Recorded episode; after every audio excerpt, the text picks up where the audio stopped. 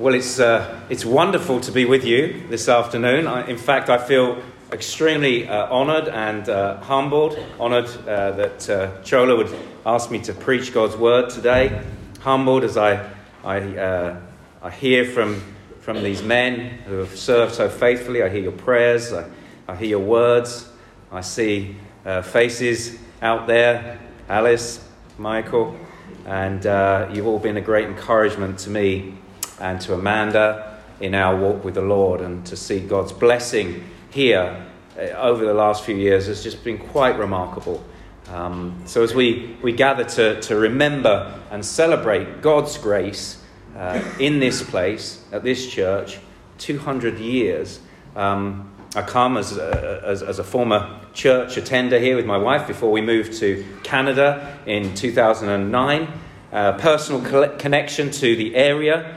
Uh, having grown up uh, just down the road in, in Barnhurst and hung about at, at Bexleyheath quite a bit in, uh, as a young kid, uh, coming to faith uh, at Barnhurst Methodist Church when I was eighteen years old.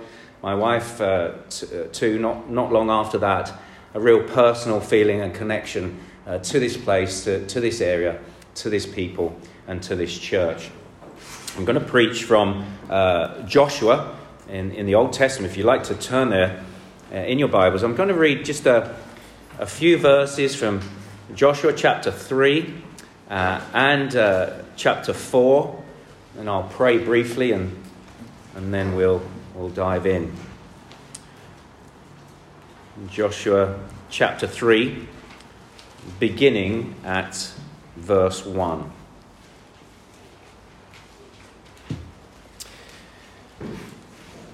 Then Joshua rose early in the morning, and they set out from Shittim. And they came to the Jordan, he and all the people of Israel, and lodged there before they passed over.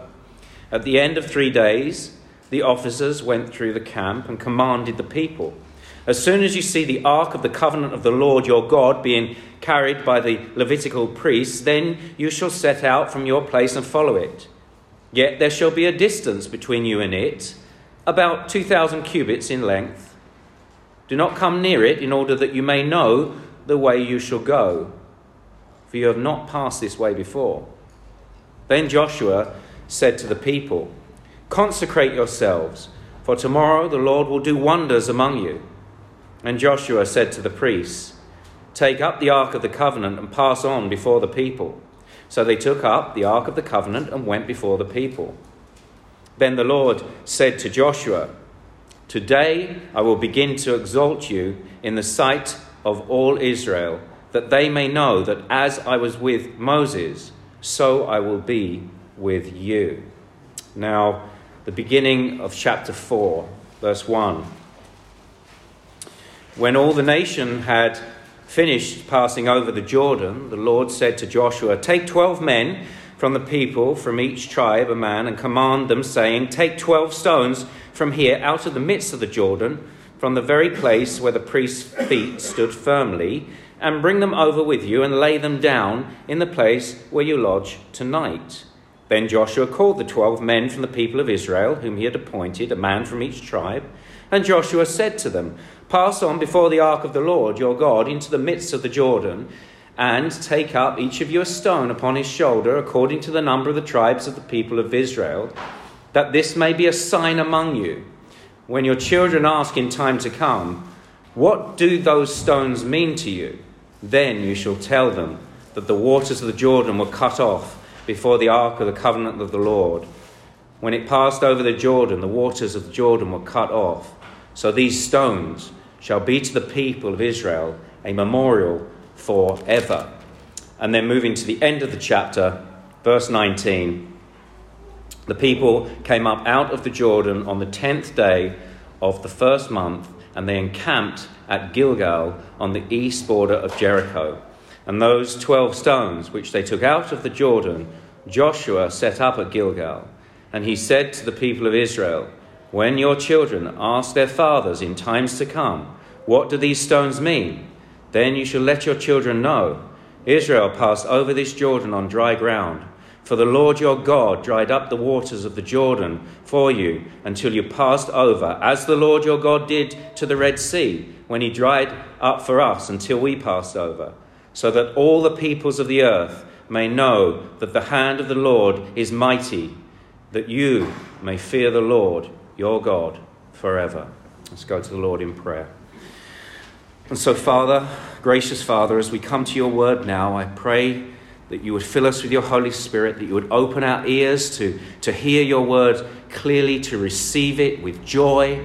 Oh Lord, I pray that you, we would see the Lord Jesus Christ in all of his sovereign grace, that we would remember, that we would delight, that we would move forward from this place with the gospel on our lips.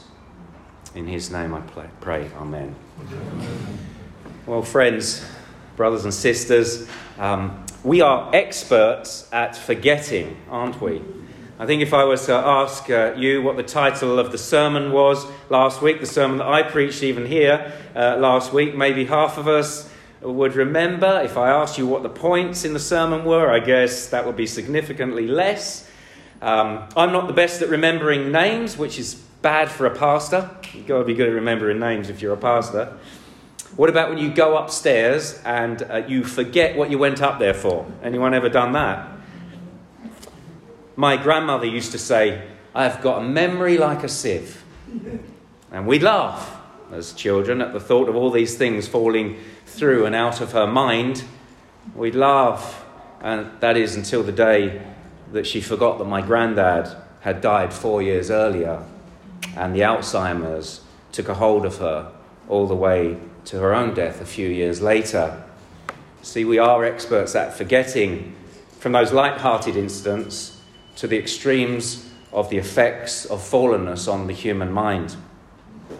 In his book, uh, The Rise and Triumph of the Modern Self, uh, Carl Truman, church historian, says that our world suffers from cultural amnesia. Cultural amnesia. He notes that forgetfulness is what he calls a death work, and it's one of the hallmarks of modern education, such that education is anti-historical. And so that it's not that uh, just that society is just anti-historical. Society wants to erase history now, if history doesn't accord with modern ideas of what is moral. And so we've seen in recent times, in recent years, on college campuses uh, and beyond, the tearing down of statues and memorials. Therefore, history, or the past, is seen as something to be overcome instead of be to be remembered and learned from. Uh, sociologist Philip Reif said that forgetfulness in a culture leads to a barbarism which vandalizes the physical artifacts of the past, but also the ideas and customs and practices of the past. So what happens is we lose our cultural moorings, our sense of national and individual identity, so that forgetfulness is a cause of cultural decline. Forgetfulness is also a cause of decline in wisdom in the age. What do our elders know nowadays? What do the old people know now? The past must be erased. Wisdom lies with the young. Forgetfulness is also a cause of relational decline. Relational decline. Decline in a marriage when spouses forget why they married or the vows that they made when they married. They forget to show love and gratitude and forgiveness. They forget even to make an effort. And forgetfulness is also the cause of decline in our relationship with God. We forget who he is and all he's done for us. And so in his wisdom, God places markers in our lives, in the lives of his people, so that we won't forget his mighty acts in salvation. And like with birthdays or wedding anniversaries, we, we mark the moment that causes us to remember, that causes us to be thankful as we move on. And we're here today to, to mark what God has done in this church over two hundred years, his power, his faithfulness, his preservation, his wisdom, his sovereign grace. This is what we've got here with the twelve stones in Joshua chapter four. A memorialization of God's saving deeds. A memorialization of God's saving deeds. Now, if you know the, the, the book of Joshua at all, you remember that Moses is dead and Joshua is now in command and poised to take the people of Israel over the Jordan and into the promised land of Canaan, thus fulfilling God's promise to Abraham and then to Moses, the blessings of land, a, a name, a nation.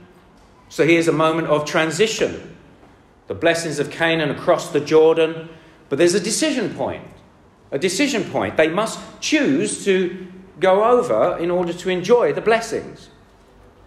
It's interesting, as you look at the text that, that I read there, that in verse nineteen uh, of chapter four, the date is given, the tenth day of the first month, the very same date forty years before, when they've been called to choose the Passover lamb and choose to follow Moses in the Exodus out of Egypt, and which there they wandered, if you remember, in, in, in wilderness, disobedience, and never tasted the fulfillment of that promise. Now back to the decision.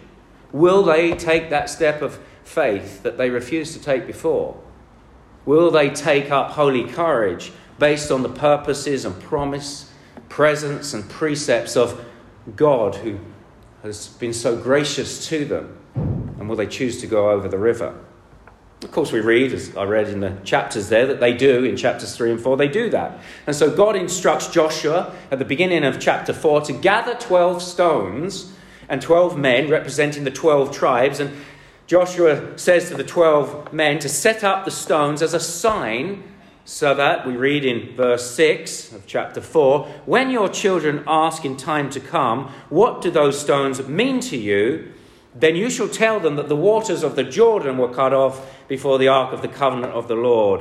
When it passed over the Jordan, the waters of the Jordan were cut off. So these stones shall be to the people of Israel a memorial forever. Joshua repeats that uh, at the end of chapter four in verse twenty-one. When your children ask their fathers in times to come, what do these stones mean? Then you shall let your children know. Israel passed over this Jordan on dry ground. The twelve stones are a memorial, a memorial, a call to remember, to remember God's mighty grace. And Joshua was God's chosen instrument to lead them into that experience. Joshua, Joshua, who you remember was called Hoshea, but renamed by Moses as Joshua, the Lord is salvation. And through Joshua, God is showing a pattern of saving grace that is brought to fulfillment in the Lord Jesus Christ, the better Joshua, who Matthew tells us is God incarnate and who will save his people from their sins. And it is Jesus, isn't it, who sets up his own memorial forever in the Lord's Supper, when he says of eating the bread and wine, do this in remembrance of me. Remember how I gave my body and blood to save you on the cross. So to remember, brothers and sisters, means to reflect on with, with love and reverence and, and devotion. And so biblical remembrance of God's mighty acts in the past, what it does then is stirs up faith and hope for the present and the future. And so that Peter, we all remember Peter and how he was good at forgetting God's grace at times. He says in his second letter, it is right to remind you of these things. What do these stones mean? Well, they don't mean whatever you want them to mean. When your children ask, you need to answer accurately according to God's word. The memorialization in these twelve stones is to remind the people of when God led the people across the Jordan, a unique and different event to the Red Sea, but, but like it in some ways. And the people were to pass that on to the next generation. You're to tell them, you're to tell your children about what God has done. Remember how mightily he acted for his people. And then we trace that history from Joshua to Jesus. And we remember, we remember what Jesus has done for us on the cross. Sacrifice for sins. And what does that do? It stirs us up. It stirs us up to love and good works. It gives us hope. So when your children ask you, you here today, when your children ask you, when others ask you, what are you doing here today? What's this service for? What do, what do these twelve stones mean? You can tell them. You can tell them. And so for the rest of our time, I just want to see the, the twelve stones as a memorialization of God's saving deeds and just examine them under three headings, really, briefly. Observation, consecration, and exaltation. A few shun words for you to remember at this time of the afternoon. It helps with the memory. Observation, consecration, exaltation. First of all, the, the observation of God's presence. The observation of God's presence. Chapter three and verse one. Then Joshua rose early in the morning, and they set out from Shittim, and they came to the Jordan, he and all the people of Israel, and lodged there before they passed over.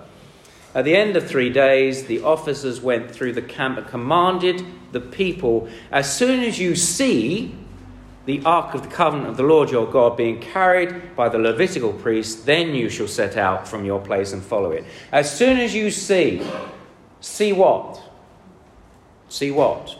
As soon as you see the Ark of the Covenant. As soon as you see the Ark of the Covenant. The Ark of the Covenant was in the Old Testament that physical symbol of, of the, the presence and power and precepts of God. Even the very throne of God. The people were to observe and to, to focus on the presence of God. The Ark... Uh, usually kept inside the tabernacle in the Holy of Holies where only the high priest could enter. The ark, kind of a half the size of maybe a communion table with wooden po- poles in order that it could be carried, as the twelve priests were commanded to do here at the River Jordan. The covenant law of God, the Ten Commandments, kept inside the box. On the top, two cherubim with these wings touching between them, and on top of the lid over the Ten Commandments was the mercy seat, from which above the mercy seat God would make himself known. And here, at the banks of the Jordan, the people were not to get too close, if you notice, because God is holy, but they're also to keep close enough that they may see it, that they may observe it. They were to observe it at all times, to keep it in their vision.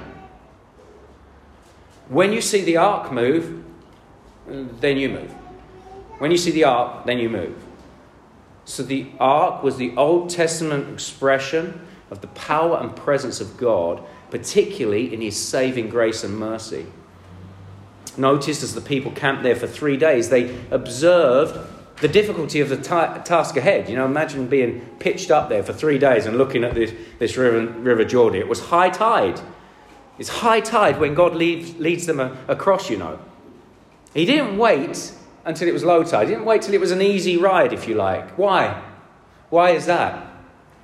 Because God often brings his people to places in their lives where the task ahead is so impossible, is so impossible, only God can get them through. Isn't that true? Only God can liberate them. People must have looked at that river and thought, we're dead if we go in. But as soon as those priests bearing the ark touched the river, the waters were stopped and the people passed through on dry ground. And this church has experienced those times. You touched on some of those, Michael, Andrew, even in the, that overview of, of church history. Times where it has looked impossible. We were here and there was maybe twelve people on a Sunday, a few people at prayer meetings. But oh, how the people prayed. Oh, how the people prayed in this place, cried out to the Lord. It looked impossible.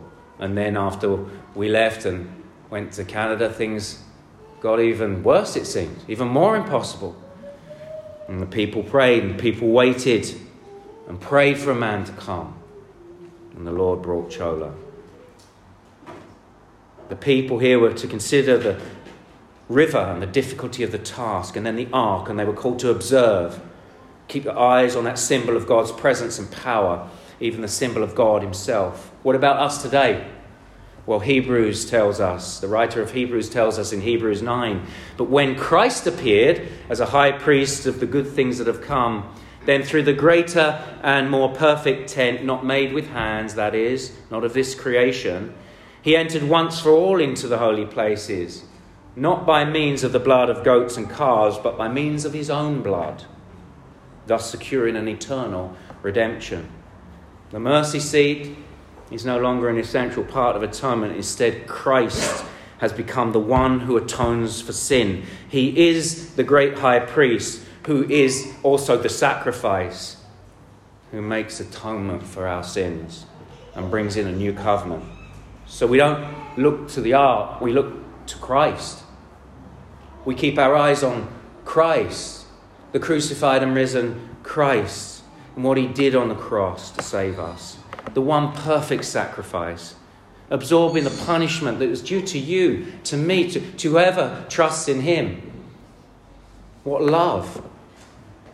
So that the author of Hebrews can say in chapter twelve, as you run the Christian race, look to Jesus, the author and finisher of your faith. Keep your eyes on Jesus. He has tabernacled among us. The very saving presence and power of God, full of grace and truth. So the symbol, you see, has been replaced by the reality. And therefore, just as the people of Israel needed to observe God's saving power and presence by keeping the ark in view, Christians, we today need to observe God's saving power and presence by keeping Christ and his cross in view. Fix your eyes on Jesus, friends. You come to him to be saved, and you keep looking at him, and you follow him into all the blessings of the Christian life. Too many of us, too many of us, we, we don't see our lives through the lens of God's saving grace and what it means to follow Jesus. You, we get focused on our problems. We get focused on the difficulty of the tasks ahead. And we take our eyes off Jesus and his word. And soon we become like Israel in the wilderness. You're not grateful anymore. And you begin to grumble. You've forgotten God. And when you grumble, relationships crumble. Instead, look at the stones, look at the ark, look at Jesus Christ. And think this, if God did not spare his own son for you, how will he not also with him graciously give you all things? He's already done the hardest thing. He gave his son. He gave his son for you, the, the most valuable person in, in, in the universe. Will he not give you everything you need to walk this Christian life as he makes you increasingly like Jesus? Is he not able to do the impossible? Is he not able to do something great as he brings you home? He may or may not change your circumstances, but he will change you through those circumstances. And thanksgiving for his mercy will undercut any bitterness. And it will actually make you a more merciful person, even as you suffer great hardships and difficulties. That is the greater power and glory. He raised Jesus from the dead, our Lord did. Will he not also raise you? And so isn't it amazing for us that for us as Christians, even the circumstance of death is not our enemy. It's actually the way to final healing. You fall asleep in Christ and you wake up in his arms. That amazing thing. Our Joan fell asleep in Christ and woke up in his arms. In heaven forever. And on that last day, we're promised, we, we even receive that, that resurrection body like his. Brothers and sisters, we need to remember what he has done. Keep your eyes on Jesus and follow him. And so, so these twelve stones then, they serve as a memorialization of God's saving deeds through the observation of God's saving presence. And then in light of the consecration of God's people. Observation, then consecration. Verse five in chapter three. Then Joshua said to the people, consecrate yourselves, for tomorrow the Lord will do wonders among you. Joshua is saying, in order for you to enter into blessings, you need to commit yourself to God. You need to commit yourself to God. In its context, to consecrate oneself would have involved washing one's clothes in a, a cleansing act, and also abstaining from sexual relations in marriage, a relational act, a cleansing act and a relational act. It's unpacked in Exodus nineteen. In the washing of clothes, there's the idea, if you like, of turning from and separating from sin. And in the abstaining from sexual relations with one's wife is the idea of single-minded allegiance to God, even above your closest relationship. What does Jesus say? If anyone comes to me and does not hate his own father and mother and wife and children and brothers and sisters, yes, even his own life, he cannot be my disciple. Radical words of consecration here. The, the account in Matthew explains this as not loving father or mother more than we love Jesus Christ. So even close relationships are secondary. A pastor in uh, the United States is, is helpful here. He says, if we love Jesus Christ above all things, then we're in fellowship with the source of all the love in the universe.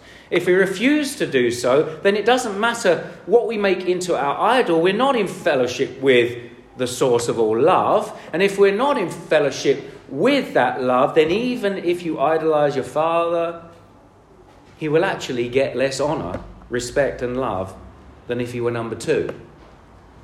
You see what he's saying? It's the same with your spouse or any relationship.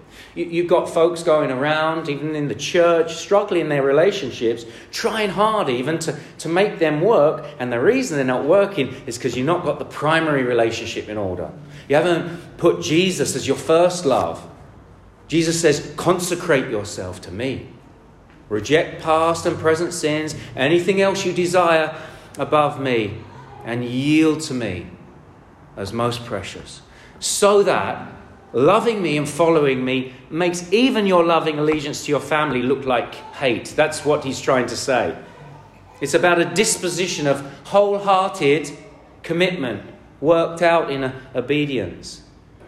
Now remember, this, this consecration, it doesn't qualify you for blessing, but it is a means of receiving blessing based on God's grace to you.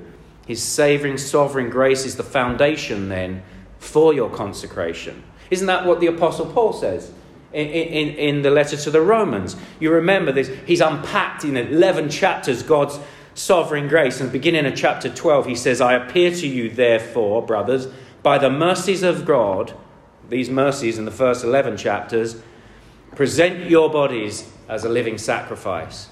In light of those first eleven chapters of God's saving mercies, consecrate yourselves to God. Live in light of God's love for you. Then you will have success as God defines. C T Studd said, and you'll know it, one life, 'twill soon be past. Only what's done for Christ will last. Is that me, I ask myself? Is that me? One life till soon be past. We know it's going quick. It's a breath.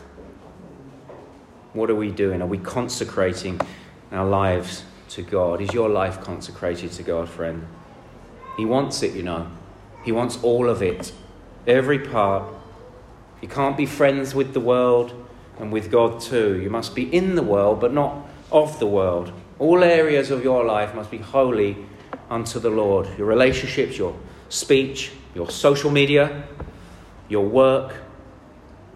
And that kind of consecration will lead you to take all sorts of holy risks for the Lord, even to other lands, maybe, or onto the mission field, or to maybe just stand out there, or maybe an open-air preaching one Saturday afternoon.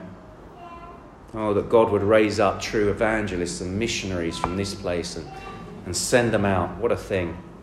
If any of you have heard me preach before, you'll know that one of my heroes of the Christian faith is Eric Liddell. Maybe not so much the theological side, but just this man was a Scottish international rugby player, Olympic runner, who went on to become a Christian missionary in China, where he died in a prisoner of war camp during the Second World War. at the uh, Olympic Games in Paris, he famously refused to compete in the hundred-metre heats because they were held on a Sunday, and Liddell was a strict Sabbatarian, that is, he, he would not work or play sports on Sunday because Sunday was set aside for God.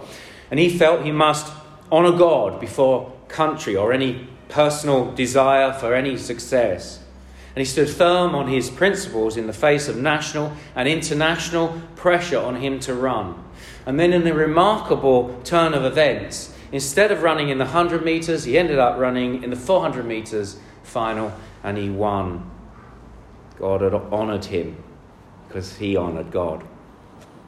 Liddell consecrated his life to God, and he felt God's pleasure through his obedience all the way to his death in a prison camp.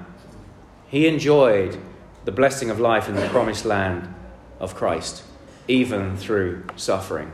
What a life well lived. What a life well lived. Do you want that? Do you want to live like that? We've got to stop living for low-grade things. It's so easy to live for low-grade things, friends. Repent of sin. Put to death idols. Decide today who you want to follow. Decide today who you want to follow.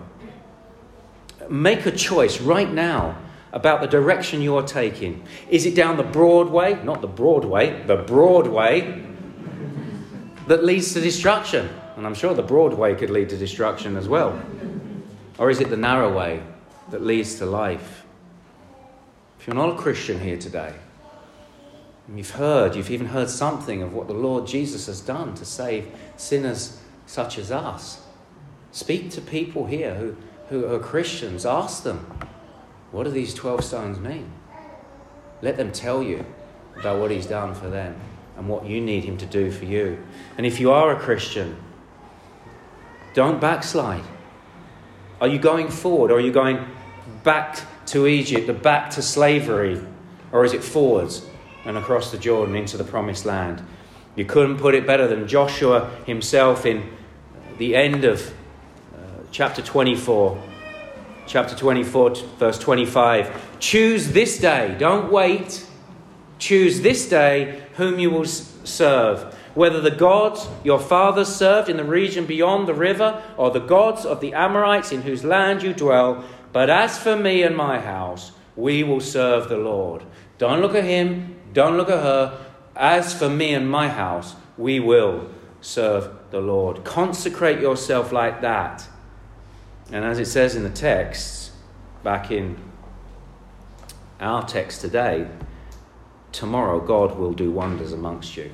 So look at the twelve stones, friends, and see a memorialization of God's saving deeds through the observation of God's saving presence in light of the consecration of God's saved people. And finally, with regards to the exaltation of God's chosen servant. The exaltation of God's chosen servant. Verse seven of chapter three. The Lord said to Joshua, today I will begin to exalt you in the sight of all Israel, that they may know that as I was with Moses, so I will be with you. And then after Joshua led them across the Jordan, he fulfills this promise. And in chapter four, verse fourteen, on that day, the Lord exalted Joshua in the sight of his, all Israel, and they stood in awe of him, just as they had stood in awe of Moses all the days of their lives. And so we see, friends, the exaltation of God's servant in the eyes of God's saved people. Moses is referred to the servant of God. Now Joshua has taken that mantle in the sight of all the people of God, and God is with him in a special way. He's with him. It's not the main point of this miracle. It's a consequence of it. And we see in the exaltation of Joshua a faint echo, don't we? If your biblical antenna are up. A faint echo of the exaltation of Jesus. When we enter the promised land and embrace Christ and follow him, he is exalted, isn't he, in our hearts? He's exalted in our hearts. And we see a, a pattern here for all of God's leaders here. We have some very faithful leaders of God's people amongst us today. There's a pattern here, friends. Joshua was humiliated in the book of Numbers, you know, when he came back from spying out Canaan. You remember that? And contrary to the cowardly spies who said it was too difficult, he and Caleb said, no, we must we must go. And do you remember the people's response to Joshua in Numbers fourteen? They wanted to stone him. They wanted to stone him. Joshua was humiliated. Now those same people want to see him exalted. They see him exalted. Isn't that what happens to our Lord and Saviour, Jesus? That's Philippians two. He came in humiliation. He took on the role of a servant, even though he was God. He took on flesh and came down to us. And he humbled himself. How?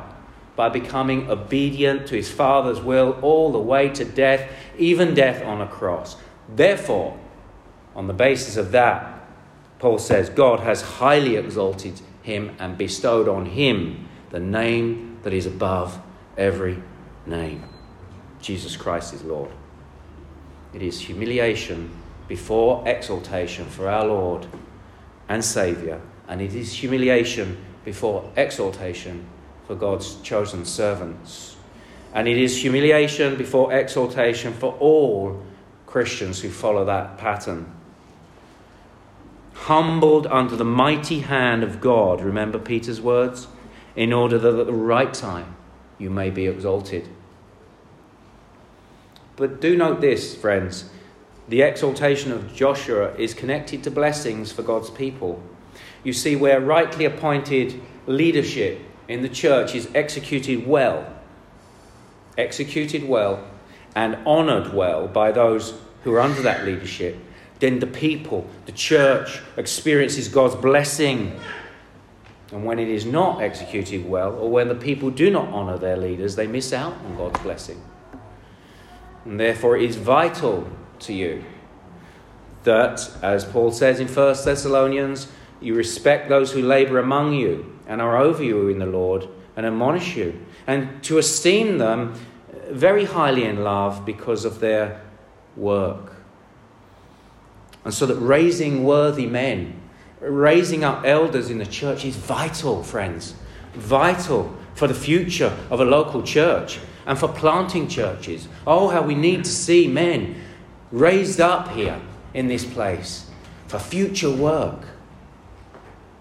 And it's vital that all of us embrace God's pattern for spiritual leadership as wives respect their husbands in the home, and, and children, adult and younger, honour your father and mother. For God's sake, embrace it. And for your good, embrace it. And then you experience God's blessing. And this peace and this harmony and a fruitfulness in the land. So mark this. The blessings we receive are related in some way to how well we embrace the execution and reception of spiritual leadership. And so we see the exaltation of God's servant. So look at the twelve stones as we close, friends. Look at the twelve stones and see a memorialization of God's saving deeds through the observation of God's saving presence, in light of the consecration of God's saved people, and with regards to the exaltation of God's chosen servant. And the purpose of it all, purpose of the these things is at the end of chapter four, right at the end, so that, there's the purpose, so that all the peoples of the earth may know that the hand of the Lord is mighty, that you may fear the Lord your God forever. What's the ultimate purpose of it all? It's twofold. First is so that a watching world will know God's saving power when you tell them about it. Tell the gospel, friends. It's their only hope. Let's be evangelists in Bexleyheath. Let us plant churches here and even abroad. There are people here in these streets who are who are going to hell. They, they don't know the gospel. They need to be saved. Uh, and you are God's chosen instruments to, to bring the gospel to them, so that all the peoples of the earth may know that the hand of the Lord is mighty. And second, you see it there, so that you may fear the Lord, your God, forever, that you may reverence him in your heart. Hallowed be your name. Hallowed be your name. That's the heartbeat. and that you would love him with all your being. You see, it starts in here, today, in your heart, right now, in your heart. Do you love him with all your being? It starts with your heart today. He's saying to you right now, are you serious about me? Are you serious about me? Because Jesus died for you. Choose today whom you will serve, because you will be serving someone. I pray that the Lord will grant this church grace for another two hundred years of God-fearing and gospel preaching and church planting, even as we pray, come Lord Jesus, come. Let's pray. Father God, thank you for your word to us today, and I pray that you bless it to us right now. In Jesus' name, amen.